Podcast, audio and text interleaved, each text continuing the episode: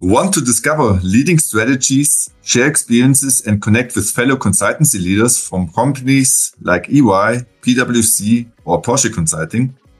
Then join us in Munich for the Leaders in Consulting Conference on the 27th of June, a one day event exclusively for consultancy leaders like you. Places are limited, so head to leadersinconsulting.com to claim your ticket now. That's leadersinconsulting as one word.com. See you there. Today, I'm very happy to welcome Markus Rücker, Managing Partner of Insentis, as our guest. Marco, Markus, welcome to the show. Thanks for having me. Uh, tell me about your company. Um, what is your focus? What are you doing? So we are a management consultancy, as we call ourselves, though we have a large focus on IT.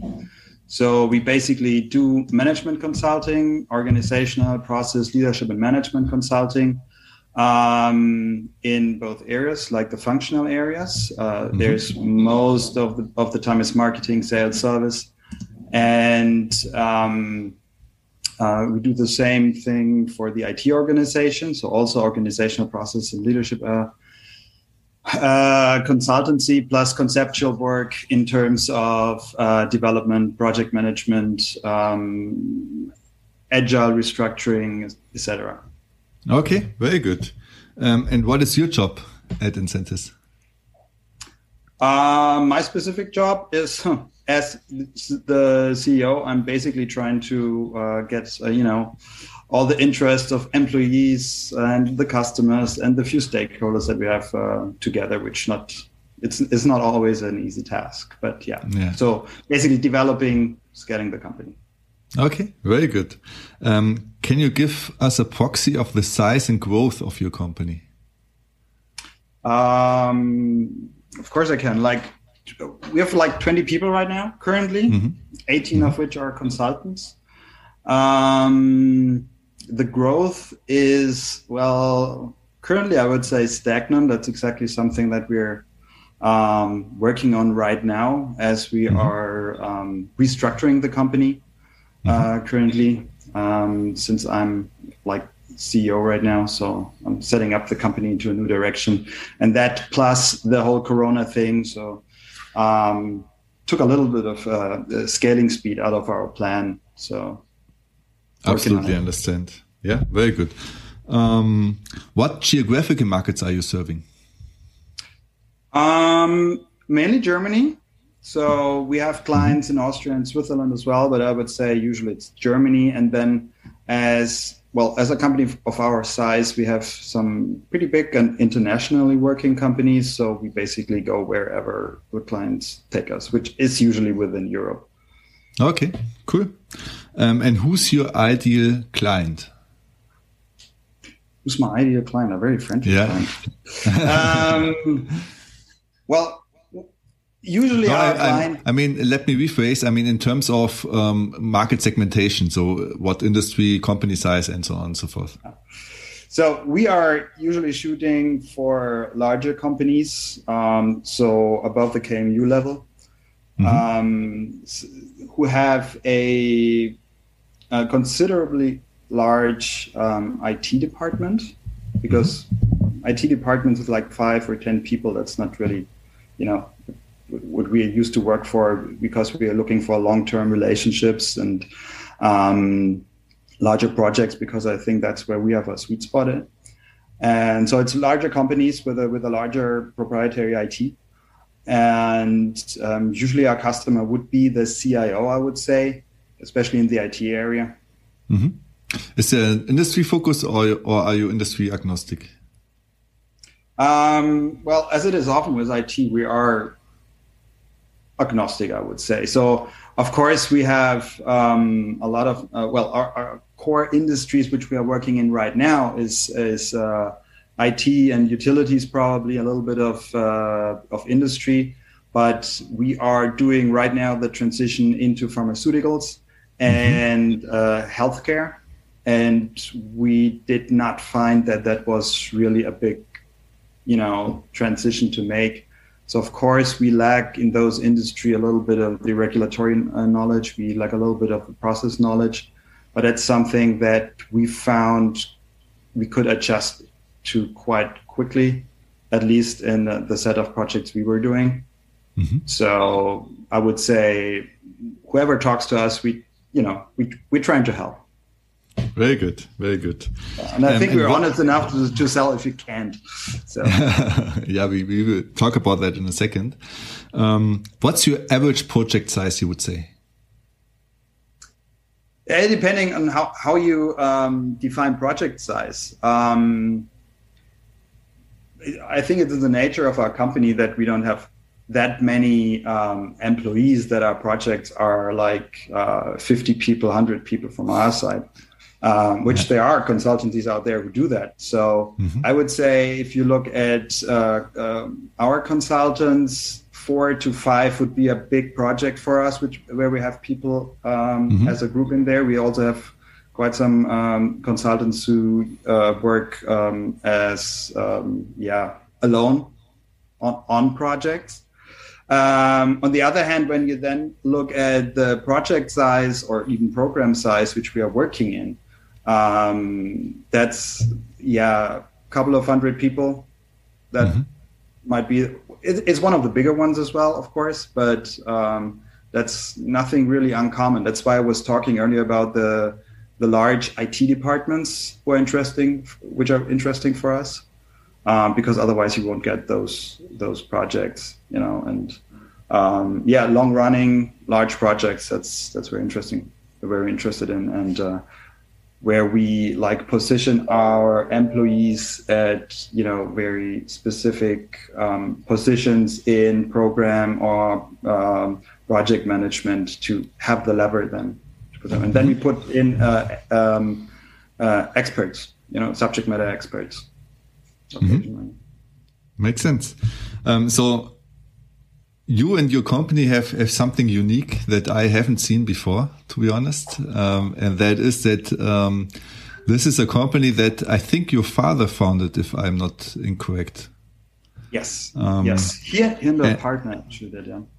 Yeah, really cool. When when did he start the company? In 2003. Uh, they were all both working for actually it's very big in a uh, on a on a web page and every time you're looking for uh, Ploenzke for some reason our web page is coming up Ploenzke used to be one of the first German or bigger German uh, IT consultancies I would say uh, back mm-hmm. in the days there were competitors of, of uh, Accenture and you know those names. Mm-hmm. Or back then there wasn't Accenture, but you know. Mm-hmm. And um, yeah, and they got acquired by CSC, which is an American company, and with that came a shift in in, in strategic priorities and. Uh, uh, so there was a group of people who um, didn't agree to that. So they played the game for a while, but then uh, got out of the company. My dad actually was, uh, a very young uh, C level. Um, uh, I think he was CM out there, and mm-hmm. uh, well, he got out. Um, had us then uh, for a short while during the uh, uh, 2000 bubble a, a short CEO position at an internet shop. Um, no way, cool. yeah, yeah, and they had back then. The, I think the biggest internet shop around 2000 was Schlecker, and that was basically running on their tech. Awesome. Um, yeah, but it wasn't. Excuse me. Awesome.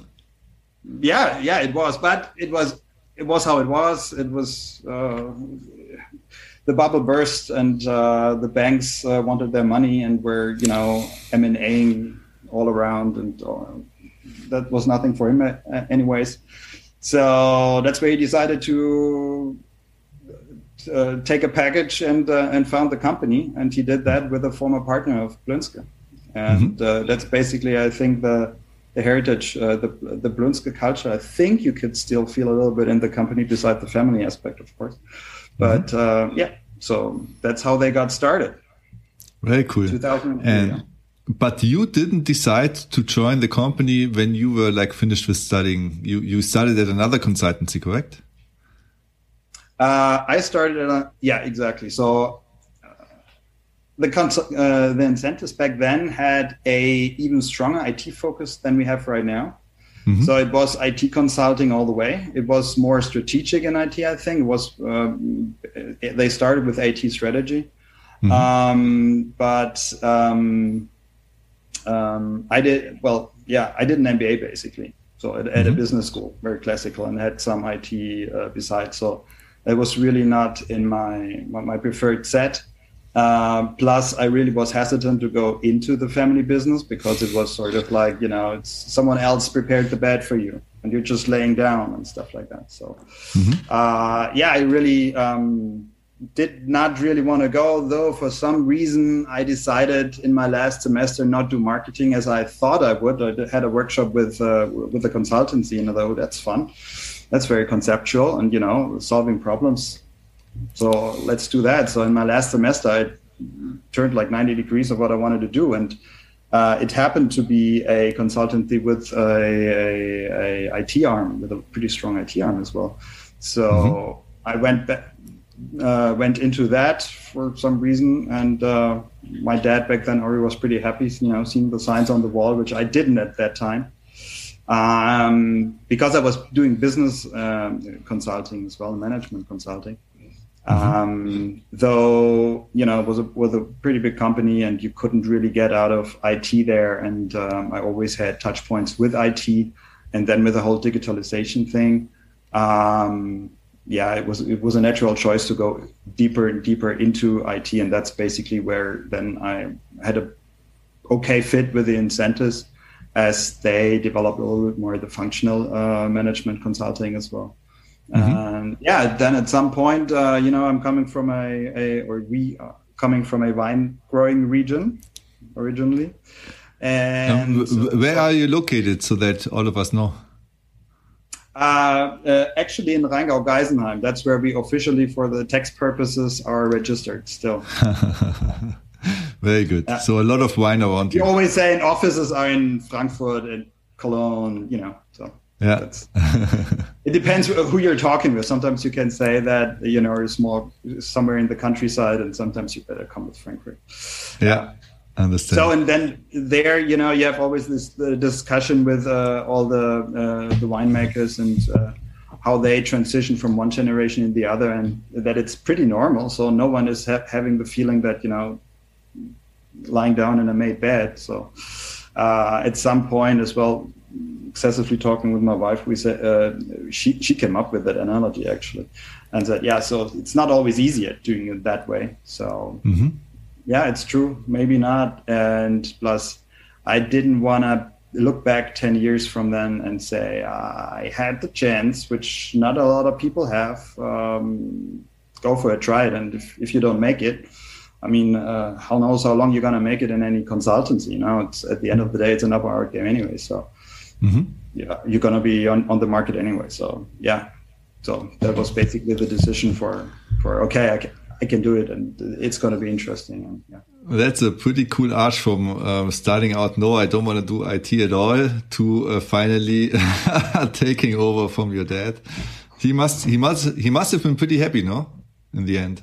He was, yeah, yeah, yeah. As I said, he already realized uh, at that point. Well, it wasn't like I didn't want to do IT at all. So, I mean, um, one of my subjects that uh, or electives uh, at university was IT at the end, but um, I didn't really see it as a job. And I saw myself, of course, like you know, it was a business school, so um, of course, I thought I could be going out and do strategy don't know how a process works, but I do strategy.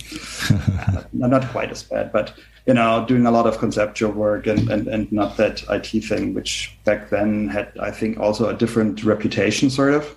So mm-hmm. I sort of grew into it as well in, in, in the job I did before. And as I said, the digitalization thing is something that you had seen at least in our concern, like like like a couple of years prior, that you mm-hmm. can't do business without IT anymore, and IT as a strategic asset, mm-hmm. um, hardware as well as organization. So Makes sense. Yeah, yeah.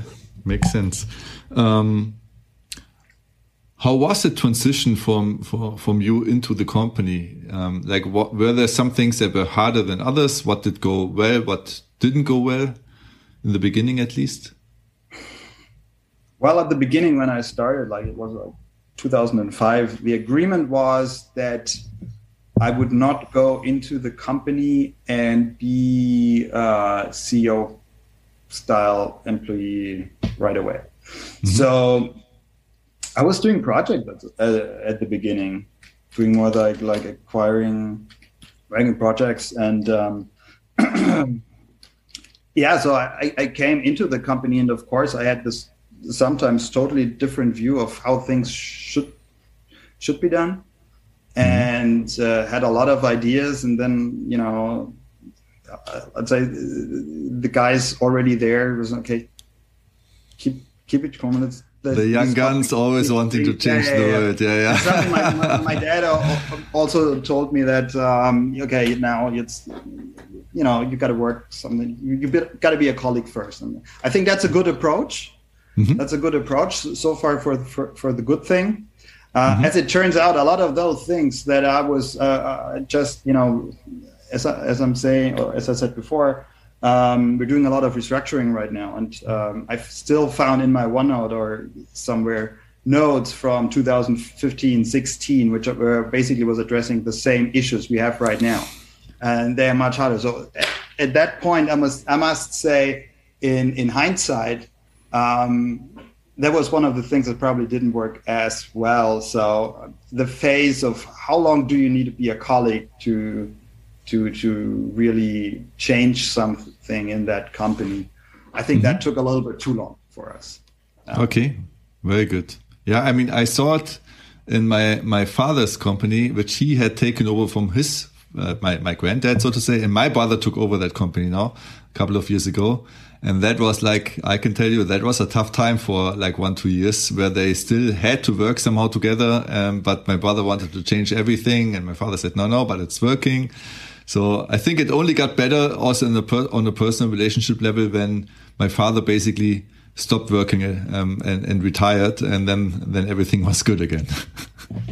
yeah, yeah, yeah. So I think it wasn't.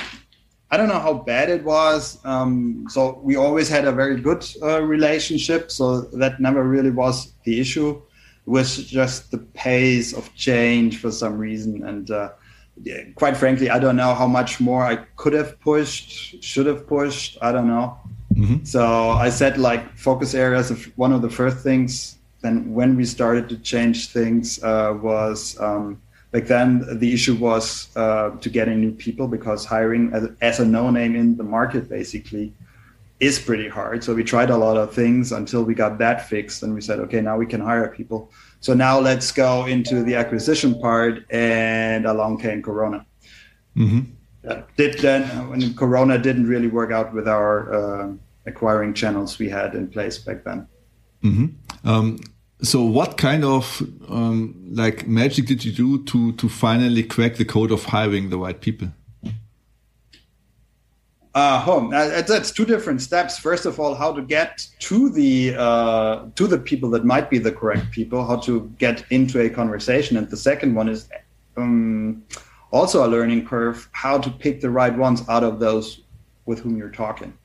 Mm-hmm. So, um, of course, that's um, um a function of where you put your um, um, uh, your searches, your you know online platforms or personal uh, contacts, and how you formulate um, those um, description, uh, the, the job descriptions you're try, uh, basically trying to fill.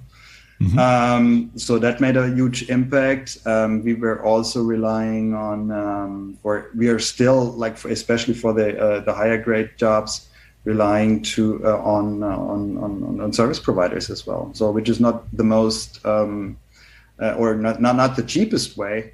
But if you think what effort you put in and all this, if, if you want to be present in all the um, uh, platforms they are out there, it's not that cheaper because you're doing it for a much longer period of time.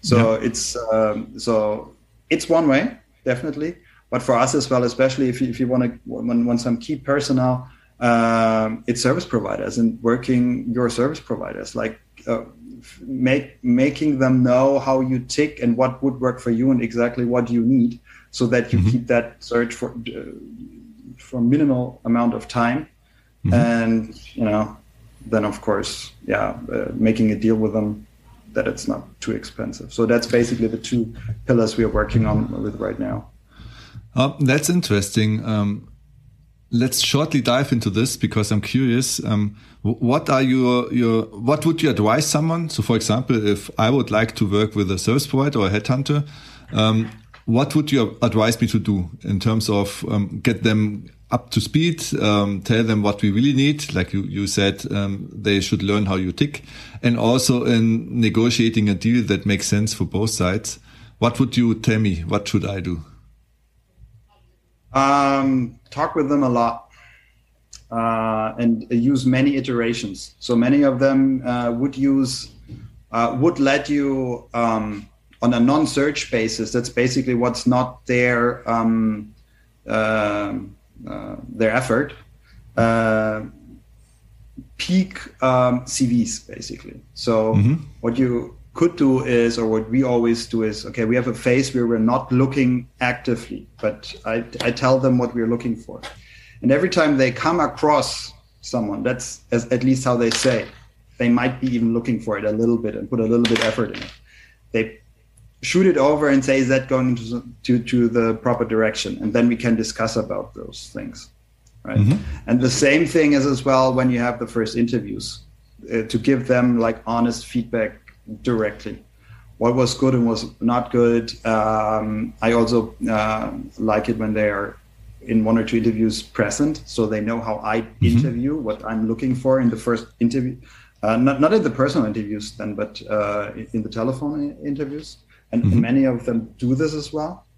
And then you need one of those um, that are not pushing you too fast. And, and I might be generalizing here, but um, especially those with an Anglo-Saxon background, they push you. And quite aggressive, yeah. Like yeah, quite yeah. aggressively. They push you towards a decision, and they you need to decide right now. And then we we, we talk to uh, to uh, to the guy, and he said, "No, I, I don't really need to change right now. I'm just looking, and I don't have any other offers. So no, you don't have. But they are really trying to close very aggressively. Mm-hmm. Um, sales, right? So yep. um, that's how how they treat it. And the the better ones, they um, yeah, they really want to have the fit, and then as well hope you know for continuous uh, uh, business.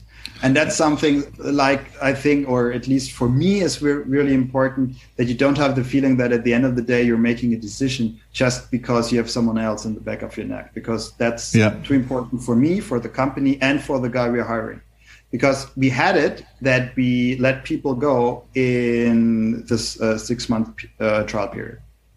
Yeah. And I don't really like those dogs. I don't. So yeah, don't nobody likes this. I think for, for, for, them, and uh, it's unfair. So yeah, okay, very good. Now that was interesting. Thanks a lot for that.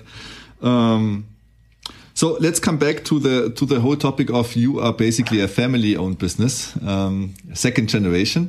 so that's not yeah. that that's not that common, at least in consultancies.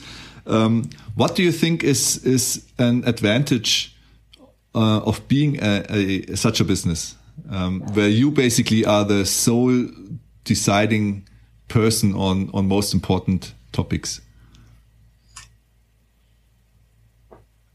Yeah. Um, well, it, it's got always two sides to the medal, right? So um, the the advantage is, of course, that you have a limited amount um, of people you're uh, accountable for. So you can make decision quicker. You don't always have to go in in a decision process with too many people who have uh, like financial stakes in the company. Same for uh, listed companies, public companies, right? So um, that's definitely something I think that's um, uh, that's a big advantage in terms of um, decision making process mm-hmm. and you know making the decision. I'll come to the difference in a minute. Mm-hmm. Um, and um, of well, not, not of course, but uh, what we are trying to maintain in, in our company as a culture is this family kind of thing. So my mother was working was working and is still a little bit working in, in the company. Really, also. yeah, that is cool. Uh, mm, yes and no. So um, you can always say a client, ah, I gotta ask my mother. wow, cool. Yeah, interesting. so yeah, she's in the in the back back office, and mm -hmm. but she's still you know she's still one of the main holder shareholders. We don't have shares, but yeah. Mm -hmm. um, so, um, um, but she's not interfering with, with business decisions. So, um, so she would always put notes with uh, greetings to the wives and the children and, and stuff like that in every po- post, postal thing they would she would send to to, to the employees and uh, surprisingly nice. the employees up until today they they always come up with that example of how you know cozy and family wise this whole company is so and, and, of course you start thinking about now as we're doing the transition um, how you're going to keep that right so and i think that for a lot of people uh, this family like um, culture as well as an advantage uh, and to that it's not only this you know nice things you you maybe do left and right um, but uh, although um, um, but uh, also the um, the trust I think what comes with it. So the employees know that we are not going to scroll them over. Mm-hmm. they can come to us because we know all the families. So we have one or two celebrations a year. We all the families with the kids, like like like Christmas. So the, uh, uh, the spouses or girlfriends or friends uh, and boyfriends, whatever we have.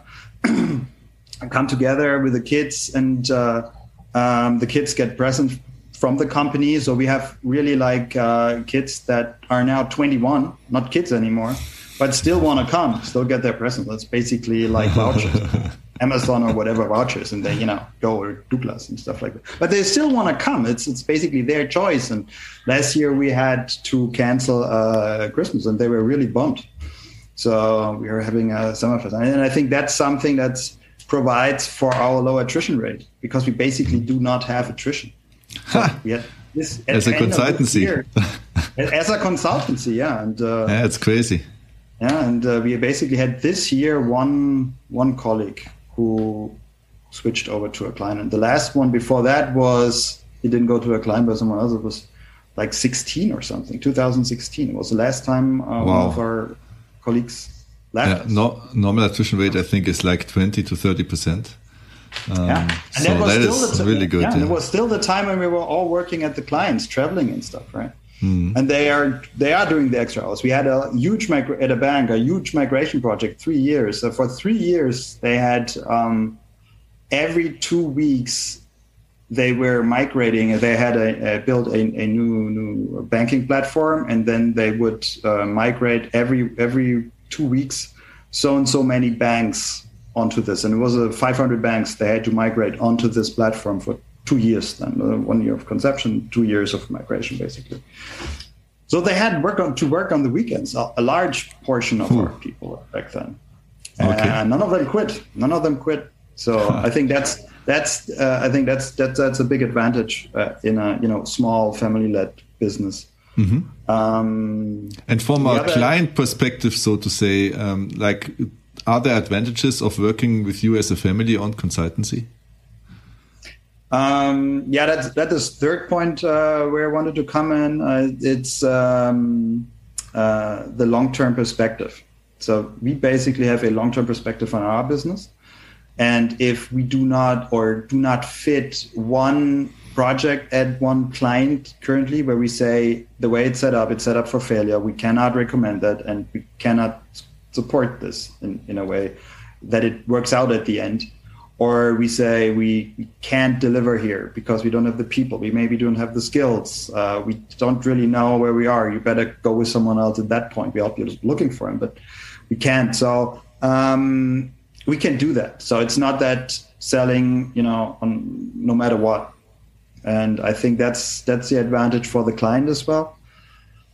And yeah, um, and then the decision, you know, we were talking about the, the, the pyramid. We want a pyramid, sort of a pyramid. Uh, our focus is more like experienced people, so we can put them into those huge programs and projects and so, really so and just a second. In terms of pyramid, what you mean is basically the the structure, HR structure um, of of your company having like. Exactly. Yeah um, a few partners, uh, more managers, and a lot more uh, young consultants. More, more, more, because in the lower lowest uh, uh, levels, that's where the margin is, because mm-hmm. people don't earn that much as a partner, etc., mm-hmm. etc. And um, making that decision is uh, it's not good for the margin, but it's good for the client and it's good for the business, our business at least. Uh, so you know we need to balance it because we need to develop our own skills, skill set. Mm-hmm. We need to develop people, etc. But that's basically something that is a is a decision we, we made very consciously because we all know from the market or we know from from former experiences at other consultancies that there's a school bus approach. It's actually Mr. Schutt, the former CIO of Lufthansa, so that you're not coming with a school bus, sending me, me pupils to, to educate them on my project and then uh, at best and have them lock-in effect and you know not letting them. Uh, there was anymore. there was a saying um, that I heard when I was a younger consultant: learning on fee-based projects. At that time, it was nice for me, but uh, I also thought, well, um, they could have like put on other people on on this project, and it would have gone faster probably. Um, so I, it's, I, it's, a, yeah. it's, a, balancing in the end, but um, yeah, it shouldn't go like I think from a client's perspective if it's too much young guns, um, the project can still fly, but not as smoothly and fast as if you have the right balance of also more senior people on the project. Yeah, and that's something we want to account for. Then, when when when we have that situation that that we accept for for a, a certain um, acclimatization period, yeah. we say the first two weeks this guy's just you know starting to get you get to know you we'll not charge you for that and stuff like that wow that some, is really honest yeah yeah yeah yeah because we've been there and we know that they are not going to be productive maybe at the beginning yeah. so um, yeah so so that's i think something that, that that we can do as, as well something to do that we are not listed or that we are have no expectancies of, of, uh, of a large group of people who want their payout now and see, okay, what's what's my rentability yeah. rentability now? Um, yeah. yeah, basically that. On the other hand, uh, the drawback of the whole thing, as as at least as we are set up right now, with a very very slim, you know, decision making group, um, of course, is that um, you have a lot less sparing, and that's something that I miss seriously um, mm-hmm. because I, I believe in the power of the group, and that might be something that you know that, that you learn as a consultant that the group is always bigger than the sum of its parts. Mm-hmm. And um, uh, then at some point, the, the loneliness at the top, which top sounds very high, so we're just 20 people, but uh, but still, I can't talk with everybody about as about everything as openly as I would wish. So yeah. um, a, a, larger group in that now not decision making but decision preparation phase. Uh, I think that's a drawback of the whole thing. We're trying yeah. to counter that that, most, that that many strategic decisions we discuss in the whole group, so mm-hmm. they know what we're doing and why we're doing what, and you know, getting as well their opinions on that. But mm-hmm. uh, that has limits. Yeah, no, I absolutely understand what what what you mean. It's the same for us or me um, yeah. at our company. And um, what, what helps or helped also me a lot and is still helping. I formed like a group of advisors around the topics where I know that I need some sparring. So I have someone who's really good at marketing, um, who was a former, um, like managing director of, of a big, like Ogilvy, a big uh, marketing agency in Germany. Mm-hmm. And then someone who, who helps me with uh, sales, also especially with bigger companies, who was like head of GE Germany. And uh, you might think, well, how, how does Sammy get in touch with those people? But honestly, it's not that hard if you just know what you need and you ask in your network. Usually you get connections. And if they like what, what you do, I mean, you don't even have to pay them uh, because they also get something out of it in terms of learnings. So, um, I, I still want to get like my, my co-founders to also do that. Like my CTO, I think he would benefit from, from some other CTOs who went through this phase where we are right now. Because, mm-hmm. but I have to push a little bit more until he's there. So, but I think that is something that you can do anyways um, if you haven't done it already. That would, um, and it's also fun. Yes and no. So it's always good to hear because you know it gives you a little bit more drive to go back out there again. Uh, but yeah, that's uh, the mentoring, like ex partners from from from the ex company or or somewhere else, like the Bitkoms and BDU and whatever you have. Just you know, trying to work what you have. Uh, I wouldn't say I did that uh, excessively or uh, or all I could could have done, but that's definitely something that that yeah I want to do. I need to, which needs to be done. Yeah. And funny enough, having these advisors, it's it's also really good for connections for sales. So we got in touch with really big, um, like I would say almost two big clients for us uh, at the beginning. Now we're growing into it, but um, it's amazing what like because we are only used to cold outreach because in the beginning, like we started with a few people in my network, but that's it. And then you have to go to people you don't know.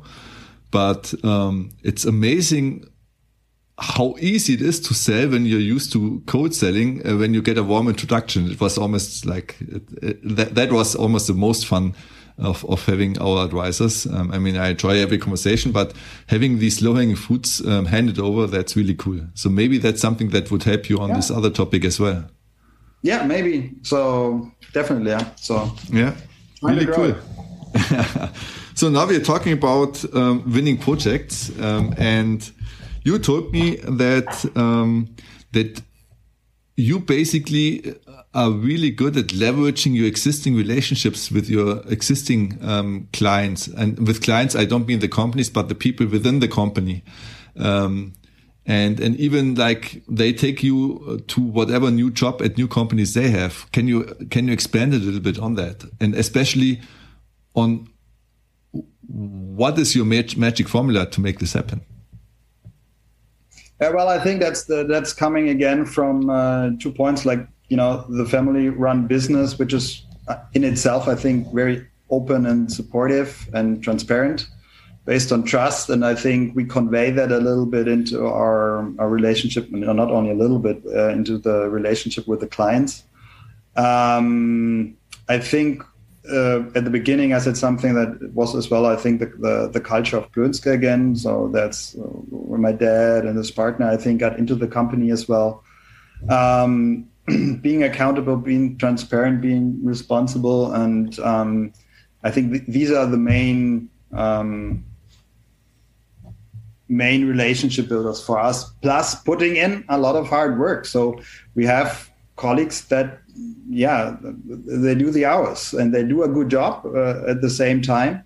Um, and uh, uh, the clients just trust them in a way that they would send them to every burning fire they have in their company, and that's that's worth a lot.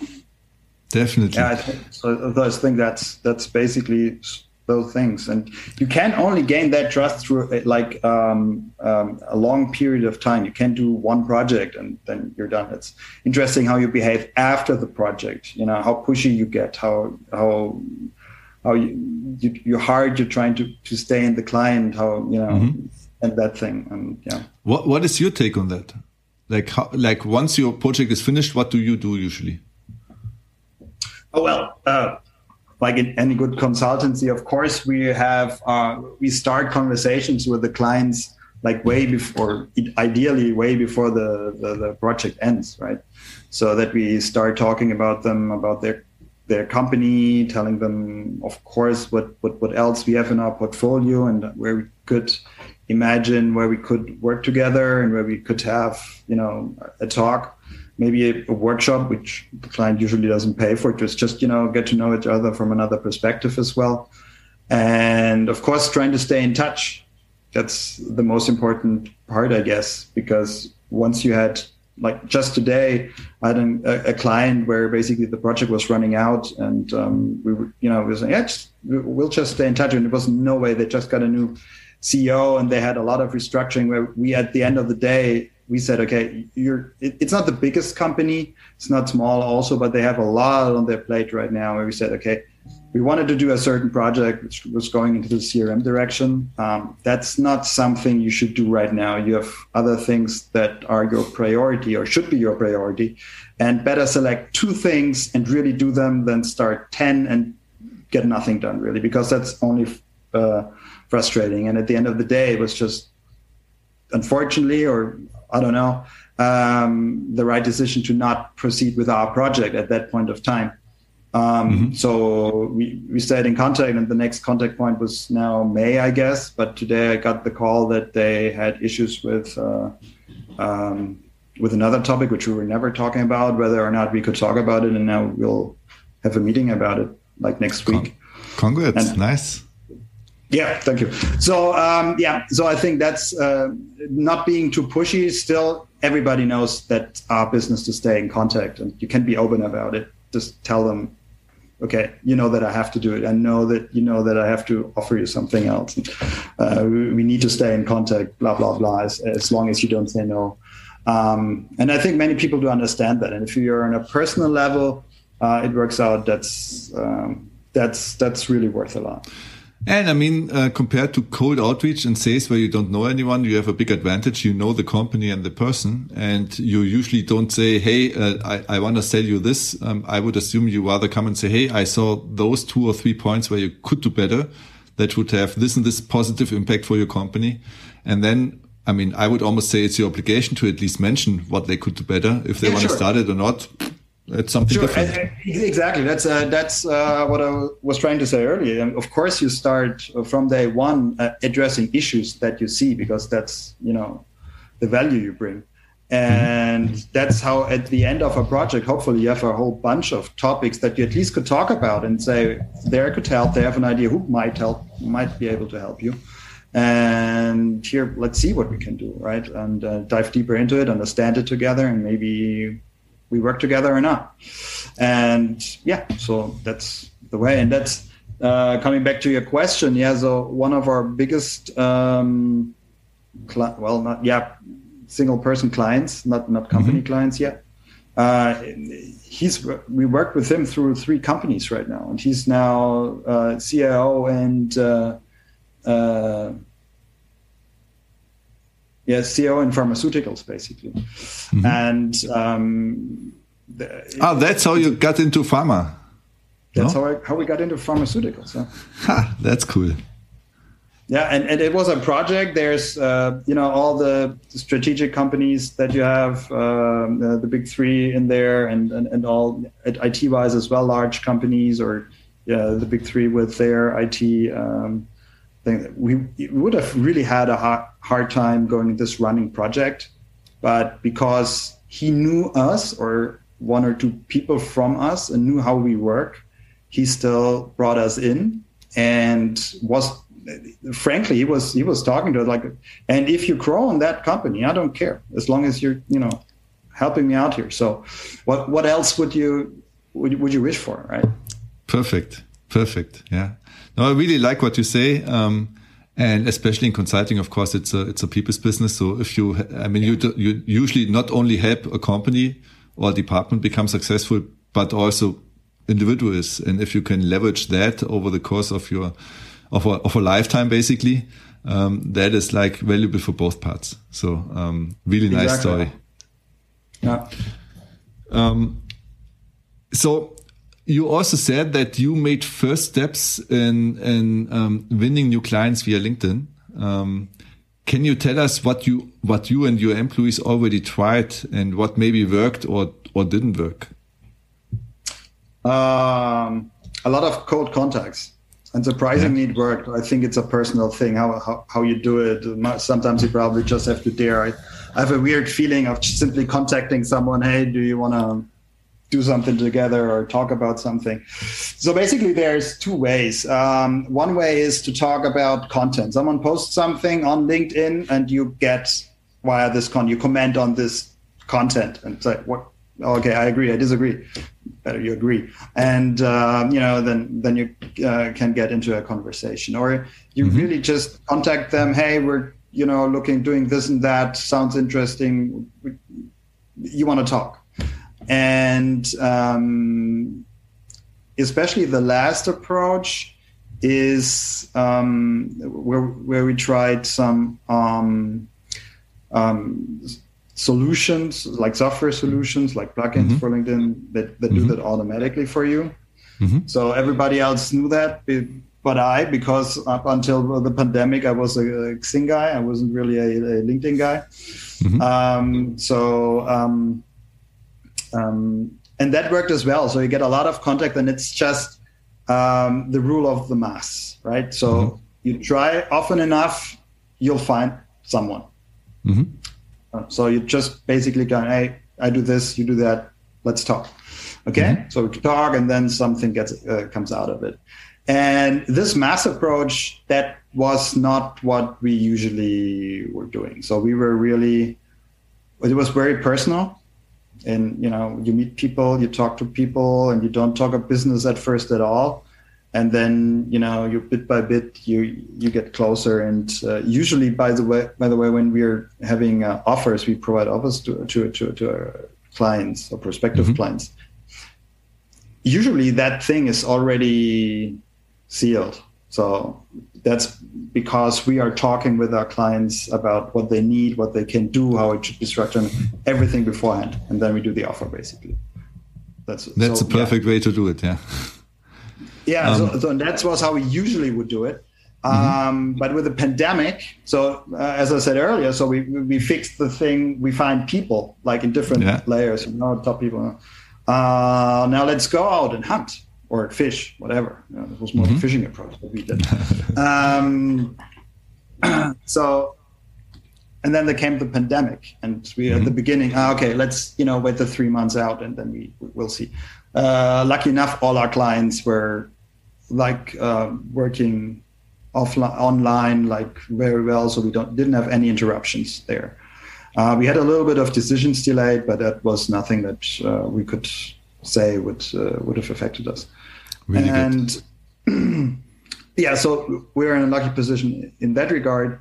But on the other hand, as it turned out to be longer and longer, so I, I think in 2020 we had like one convention thingy, but it wasn't really a convention. It was was a was was a meetup, business meetup, and we had mm-hmm. some contact. I think we got one client out of it, not not too mm-hmm. much and um, but that's it in 2021 basically nothing of that happened so um, that's why we 2020 we started uh, trying to, to, to figure out the new channels because you know we figured as well it, it will not go away entirely.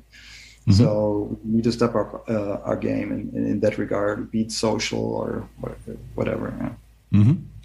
So, um, are you still pushing with like cold outreach uh, messages through? I, I, would assume it's like message bots that help you reach a lot of people. Um, is it still something that you do now, or would you say uh, it was okay for the beginning, but there were some learnings and you you want to try some different things? Both.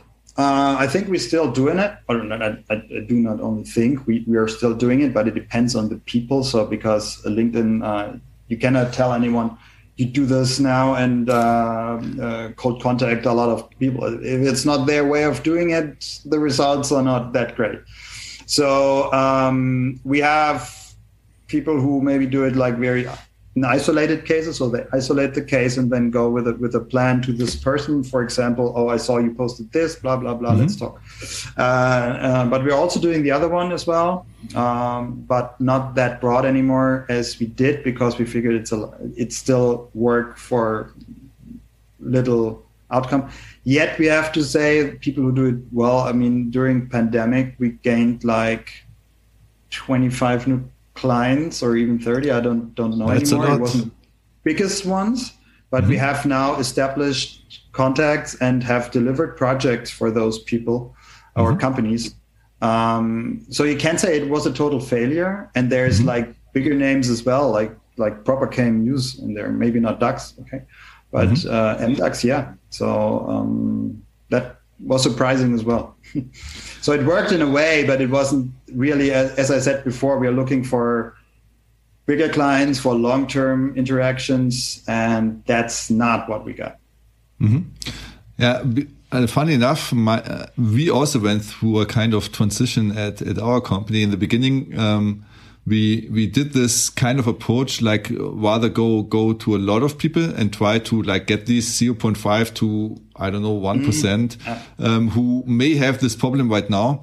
I mean you would say um, in terms of marketing or sales terminology that's like demand capturing so you're not creating demand you just shoot it out and and sometimes you get kind of lucky. And with this um, big numbers game you will get lucky uh, over over the course of time. Um, and then we figured that our like target market and for most of our clients that we help uh, in this respect, the target market is not like 50,000 people. Um, it's like usually one, 2,000 people max. So you, you are through these people really fast if you do it like this. Like uh, in a couple of months, you, you vote all of them. And what, what then? and that's where we started thinking, okay, what can we do that is like not this mass approach that even was a little bit, it didn't feel wrong, but it also didn't feel super right to do it, if you know what I mean. Um, mm -hmm. And, um, and then we came up with this whole um, like I, I really like what you're doing in terms of researching and trying to to find a com commonality like something someone posted i think it's more work but the conversion rate will be higher and the connection even though you might not get a call in the first place is a stronger one than if you just send a hey i'm, I'm here and let's connect and do you have a problem where i can help or you can yeah. phrase it however you want to but still um, it feels a little bit different um, so my gut feeling is also because of my conversations with a lot of like B2B SaaS marketing and sales leaders, so not consultancy, but but B2B companies, um, also mainly from the US, that the trend there is more shifting to um, instead of capturing only, also generation, like demand generation, where you try to inform your target clients and provide value instead of like only trying to get the 0.5 to 1%. It's harder um, because you have to think about what can I provide that adds value, but you're an expert in your field. So it seems harder, but in the end, you have a lot of know-how and you do a lot of projects repeatedly that your clients maybe only do once in, in, in five or 10 years. So it, I think it's possible. Um, so sorry to, to jump in here, but I, um, I just had to think um, sure, yeah. that that that I think you did both, and both has its place. Um, and um, if I would bet my money on the future of marketing and sales in B2B, it would be more on the demand um, generation, on providing value, building communities, um, because that is sustainable in the, in the long term. Yeah. Yeah, I but, think I would agree especially for consultancies where the personal relationship is so important. Um, if you're a B2B company in the United States where you have like a hundred thousand potential clients, I mean, probably you don't care if you, if you annoy some people. um, very good. We, we are already at the end of our conversation, Markus. Um, and I have some, some rapid fire questions lined up for you. Are you ready? Sure. Let's hit it. Um, what do you do to keep body and mind fit and sharp? Reading, cooking, and running in that order. uh, what's your favorite meal that you're cooking? Oh, that varies. Um, right now, right now. Well, right now, I do a lot of steak because we have a new grill, and um, so I must say steak right now.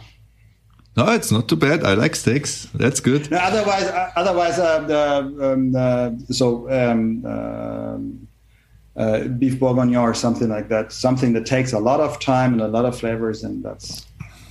Yeah, I must also say, like instead of these fillets or or like easy to make steaks, I mean everybody can make a good piece of meat like steak good, but I think it's like more an art to take these um, these cheap pieces, so to say, like a shoulder or whatnot, and and to do it over a long course of time, everything tastes better. It's still like I'm absolutely with you. It's really cool, really cool. Um, yeah. So, what kind of business book are you reading, if you read any, or do you have a favorite business book? No, not a favorite because uh, I haven't read a book that says business and you read it and you have it. So it's uh, actually it's different ones. Uh, the last one I probably read, which I was referring to a lot uh, lately, is uh, in respect to negotiations. Mm-hmm. Uh, it's called "Never Split the Difference." It's uh, I don't know if you heard that. I read it. Yeah, it's really good. It's a diff- yeah, and, and, the fun thing is, I, I had some negotiations with lo- much larger companies, which basically pro- provide us clients, and um, I, I, you know prepared the the negotiation with that book, and it, it worked like a charm. I don't know why and what, but so there's something in it that works. It's an interesting approach. Of course, you have to, you know, it's not the preparation part of where do I want to go and stuff, but the actual con- negotiation itself. Um, that's yeah. No, that had an impact. Um, if you look at leadership, I would say True North. Uh, we talked about selling, so uh, Bag the elephant. I don't know if, if you know that one. No. It's uh, yeah should read, could read it, should read it. That's basically the the, the preparation approach. Mm-hmm. Um, uh, it's a fun read.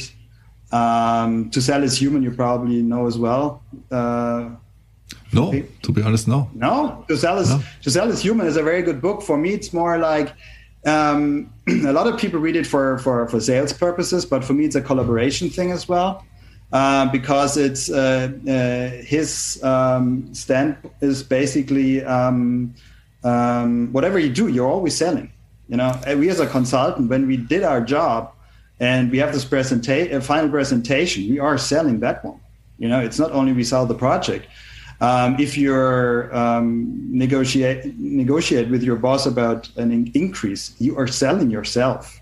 So it's ba- for him, uh, human interaction is a lot based of, of selling, and he goes mm-hmm. into what makes it good or not. And um, yeah, so for me, what was more the collaboration perspective on it, but yeah, I think yeah, it, it makes sense. I mean, in the end, it's an, an exchange of of of something, like even marriage. Yeah, so I'm I'm with you. You're kind yeah. of selling Life all the time. Yeah. yeah, yeah, yeah, yeah. But it, I mean, it, it sounds so bad if you say it, but it's kind of good um, when you execute it right. Um, yeah. Do you have a favorite business leader that you follow? Uh, no, actually, I don't. Maybe I should have. No, uh, no, no. You don't have to. All good, all good. Um, but uh, yeah, maybe that's some you know some some, some guiding star that uh, that I'm lacking. But no, um, actually, there's no. Okay. Um, who should be our next podcast guest and why?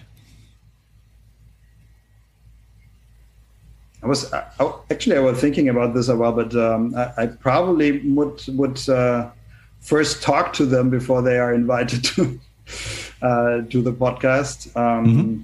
No, I think I think of um, um, old partners that I was working with, or or, or um, people who who build up their company as well. Uh, mm-hmm. Other consultancies who are we basically friendly with. Mm-hmm. Okay, so, we can talk after our after our recording. Um, and now you can directly address our audience. Anything we can help you with? Well, as I said earlier, so this the the sparing thing is something that I'm lacking, and um, so everything that helps scaling the company, you know, experience who had experience in in scaling the company. Basically, as, as you as well said, said you know, you, you need a skill set. You can't mm. do it all on your own. And um, so, be it marketing, be it sales, be it uh, HR, and yeah. So that's basically the, the three main topics for us. I, I think for myself, it's what what, what what's uh, most interesting for me is sales. Uh, sales right now. I think yeah. Okay, very good. I will also look in my network. I think I know one or two people that could fit. I will ask. Right. Um, and if someone wants to get in touch with you, what would be the best way? Uh, I guess LinkedIn, email. Okay, LinkedIn. So uh, you have to search for Markus Rücker. It's M A R K U S and then Rücker R U E C K E R at Insentis. Yeah, exactly. So yeah, so that's uh, that's that's the email domain. Yeah. Yeah. Perfect. I am I'm, I'm not always sure how they use how they uh, go about with the U. Uh, the U. Yeah. Well, yeah. Um, maybe instead of the UE, take a U if you know what it is. exactly. But you will find them. We will also link it in the show notes, your LinkedIn profile. So if you're keen on talking to Markus, um, just look into the show notes of the show. Um, you will find the link there. Um, so it was a pleasure to have you, Markus. Um, learned a lot again. Um, thank you for being on our show. Thanks again for having. It was a great time, and look forward to hearing from you soon. Awesome.